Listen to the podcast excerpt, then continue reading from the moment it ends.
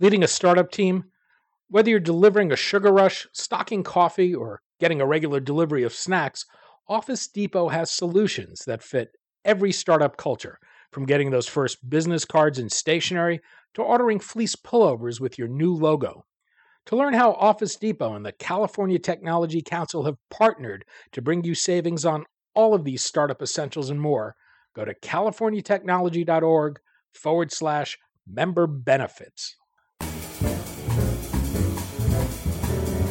I'm Daniel Levine, and this is the Bio Report.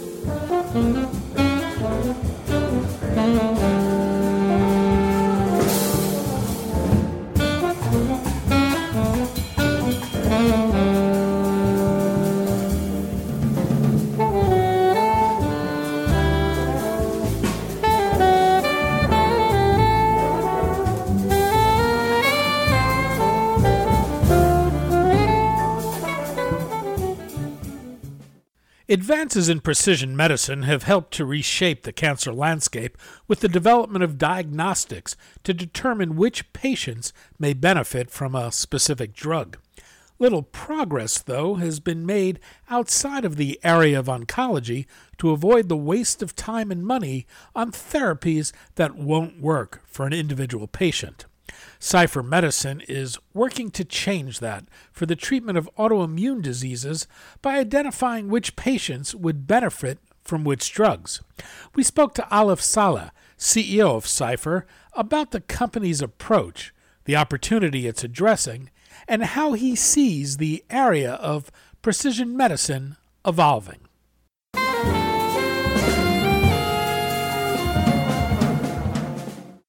Alif, thanks for joining us. Thank you very much for having me. We're going to talk about autoimmune disease, Scipher Medicine, and its efforts to allow for a more targeted therapeutic approach to autoimmune conditions. Perhaps we can start with TNF inhibitors. This is a class of biologics like Humira and Remicade that are used to treat a number of autoimmune conditions. How do they work and what do they do? So, anti TNF therapy treats patients uh, that are failing methotrexate therapy. Um, so as uh, patients with uh, rheumatoid arthritis or, or IBD, specifically ulcerative colitis and Crohn's disease, uh, progress from mild disease to moderate to severe, uh, a number of different drugs are being uh, uh, prescribed.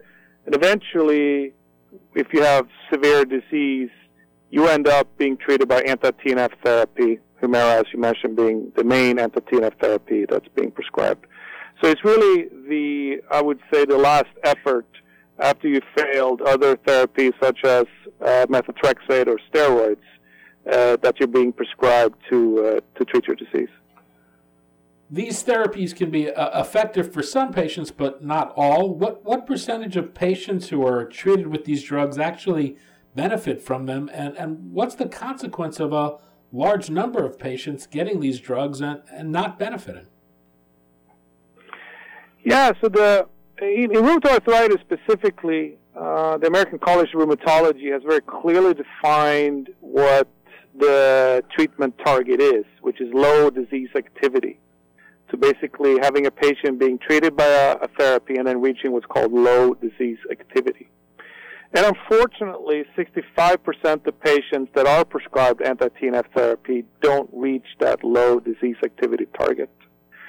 And as a result of that, uh, they are not getting better. Uh, they flare more often. Uh, so the disease is basically uh, roaming back, or roaring back rather. And uh, they are, as a result, seeing their hospitals, seeing their doctors, and being treated with other drugs to treat the symptoms of the actual disease. So the unfortunate situation here is that we have a big class of drugs for which 65% of patients don't actually get a clinical benefit in terms of reaching low disease activity, which is the target for these drugs.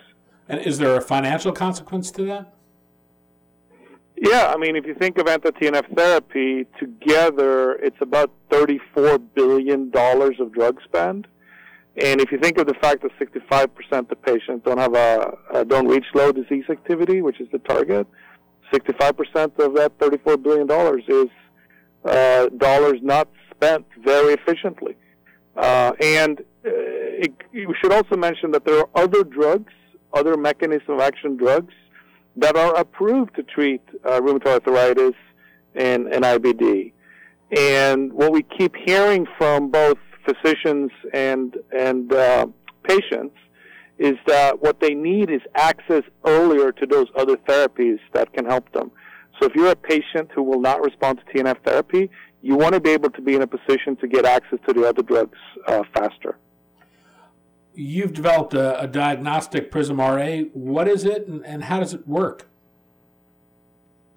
So it's it's a test uh, that predicts up front uh, at baseline, so before you're prescribed uh, TNF therapy, if you will actually uh, respond to the drug. Uh, and if you will, great, you should be prescribed the therapy. Uh, if you if you will not, however, uh, the recommendation is that you prescribe alternative approved mechanism of action drugs. I know you have a, a, separate PRISM UC for ulcerative colitis. Are, are these the same tests? Do these tests work in any patients with any autoimmune disease, or are they specific to a, a specific type of autoimmune disease? So they're all developed uh, for specific types of autoimmune disease. So we have a test for rheumatoid arthritis, and then we also have a test for ulcerative colitis. Uh, they are the same test in the sense that they're both blood tests. Uh, they're both measuring uh, gene expression data in whole blood. Basically, we sequence RNA to generate gene expression data. But the actual markers in the gene expression data that we look for are different in rheumatoid arthritis compared to ulcerative colitis. So, would an ulcerative colitis test be predictive of how a Crohn's disease patient would respond to a TNF therapy? No, no. So, we need to develop, uh, we need to generate the data and prove that the data predicts response uh, w- uh, using a clinical endpoint uh, or endpoints that are unique to each indication. So you have different ways to measure response in uh, in each and, and, and, every one of those indications. So that's why for each disease we go after it individually and develop an individual tailored test for that disease. I know that patients can sometimes fail on one TNF inhibitor and benefit from another. Does your test predict that in any way? No. So our t- uh, test predicts non-response to TNF therapy as a class. So we, we identify the patients that are not going to respond to any TNF therapy. And what have you done to validate these tests? Yeah, no, great question. Um, so we have done uh, a number of things. Uh, we have uh, validated the test uh, on existing data that's out there in the public domain, step one. Step two, We've then uh, validated the test on data that we've generated uh, from uh, blood samples taken from patients uh, ourselves. Uh, and now we're in the process of running our last uh, clinical study, which is a prospective trial for 450 patients that we're running in the United States in rheumatoid arthritis. And what are the issues you face in terms of, of clinical adoption and reimbursement? So uh, we're still in development phase, right? So we, we're not commercializing the test yet. Uh, so in terms of adoption, I think we can think of it in the context of what is the feedback from the clinicians and from the insurance industry, right, from the payers, and that can, to some extent, paint a picture of what are the adoption challenges downstream or the adoption opportunities downstream. So when it comes to autoimmune disease, right? Uh, particularly RA and, and, and, and IBD. The challenge clinicians have today is that there's very little data that can be used to guide treatment. And when we uh, go out and when we enroll patients for our studies or just speak generally about the test and the clinical utility of the test, to clinicians, the feedback is, is, is very, very uh, enth- uh, promising and positive and enthusiastic. Uh, having more data to help treat these patients, mind you, this is this is a chronic progressive disease. Some patients can have these diseases for up to 20 years, and it's these are diseases that are very difficult to live with. Uh, and they're not going away, right? At best, you can get a patient into remission or, or low disease activity, potential remission. But for majority of patients, it's all about managing the disease. Uh, so having more data to help that process, the treatment pathway and the treatment process, is deemed by the clinician as being very, very helpful. So I think the reception on the clinician side has been very, very positive. On the payer side, which is more of a financial question, right? So on the clinician side, it's a question of does the test bring clinical utility? We think it does. Uh, uh, on the payer side, it's more a question of does it bring financial utility? And obviously, the financial benefit here is quite significant when you're dealing with the world's largest selling drug class, for which 65% of patients don't reach the treatment target. That's a massive waste and inefficiency that obviously the payers are eager to address. So the reception in the in the payer insurance community has been very positive as well. Oh, beyond your diagnostic test, you're using your platform to rescue drugs that have been proven safe. I assume, in essence, you're subdividing patient populations to turn these drugs into more targeted therapies. Can, can you explain the opportunity you see there?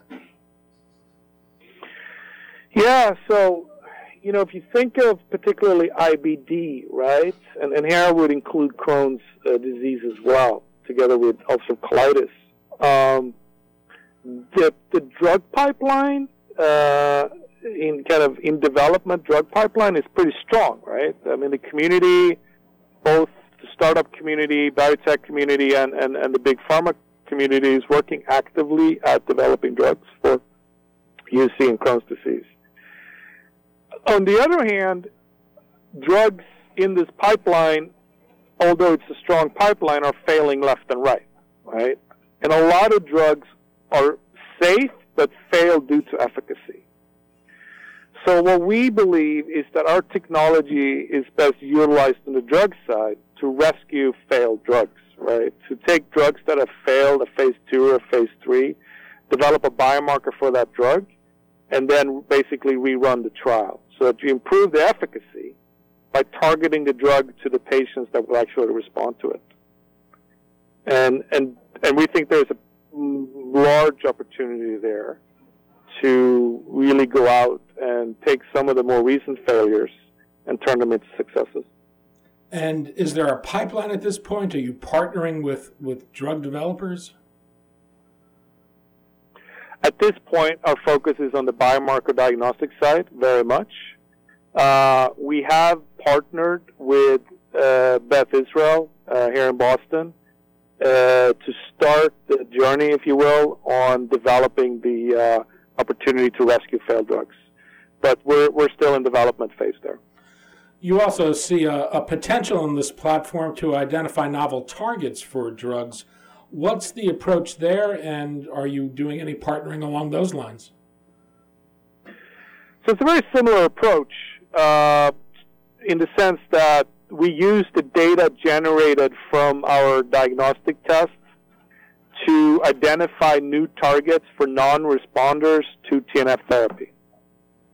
So it's basically saying, okay, you got TNF therapy uh, drugs in the market. They work for a subpopulation let's look at the subpopulation that for which patients don't respond to TNF therapy, and let's look at targets in that population that that population would respond to.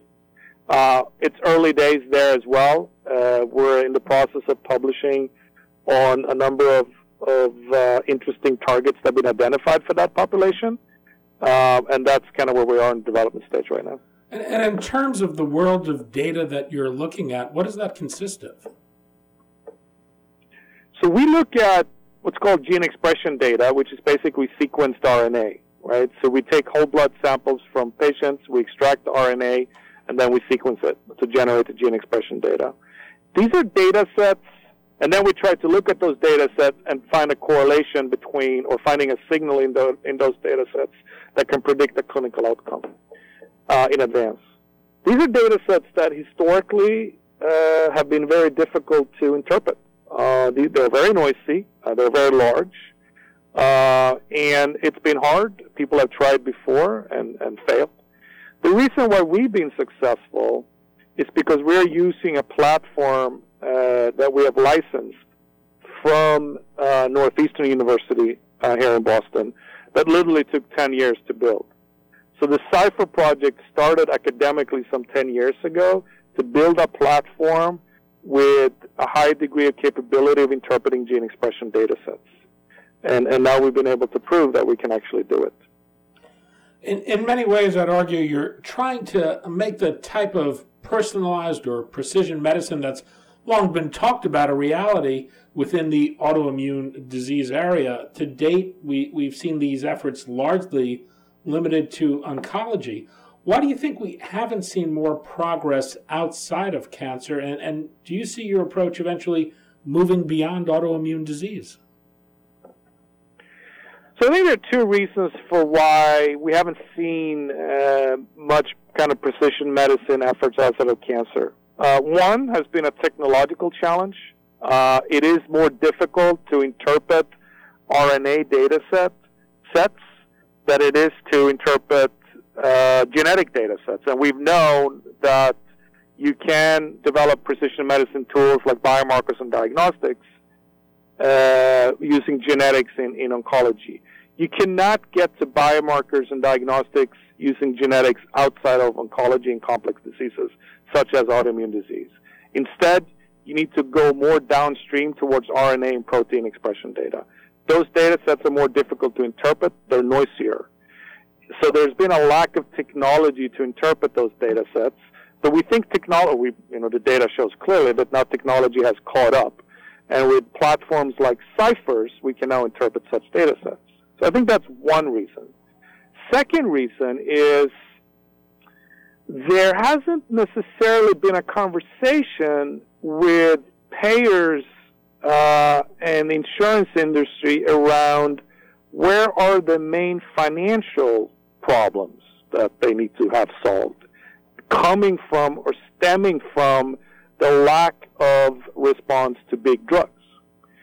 And I think that's really what's been accelerated in the last, you know, three to four years, that the payers have finally spoken up and said, hey, yes, we're used to thinking of precision medicine in the context of oncology. But if we start to look outside of oncology, i.e., the world's largest selling class of drugs, TNF therapy, that's a massive problem. And if there's somebody who can solve that problem for us, you know, we're, we're all ears, right? And we're all ears, and we want to be very supportive of, of any such efforts. So I think what we're seeing now is these two worlds merging, right? The technological capabilities and the, the financial problem statements, right, are, are finally being merged and, and, and, and you're starting to see more and more money being invested into precision medicine uh, approaches outside of oncology.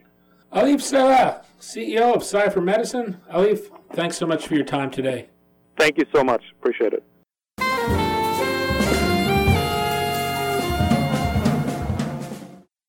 Thanks for listening.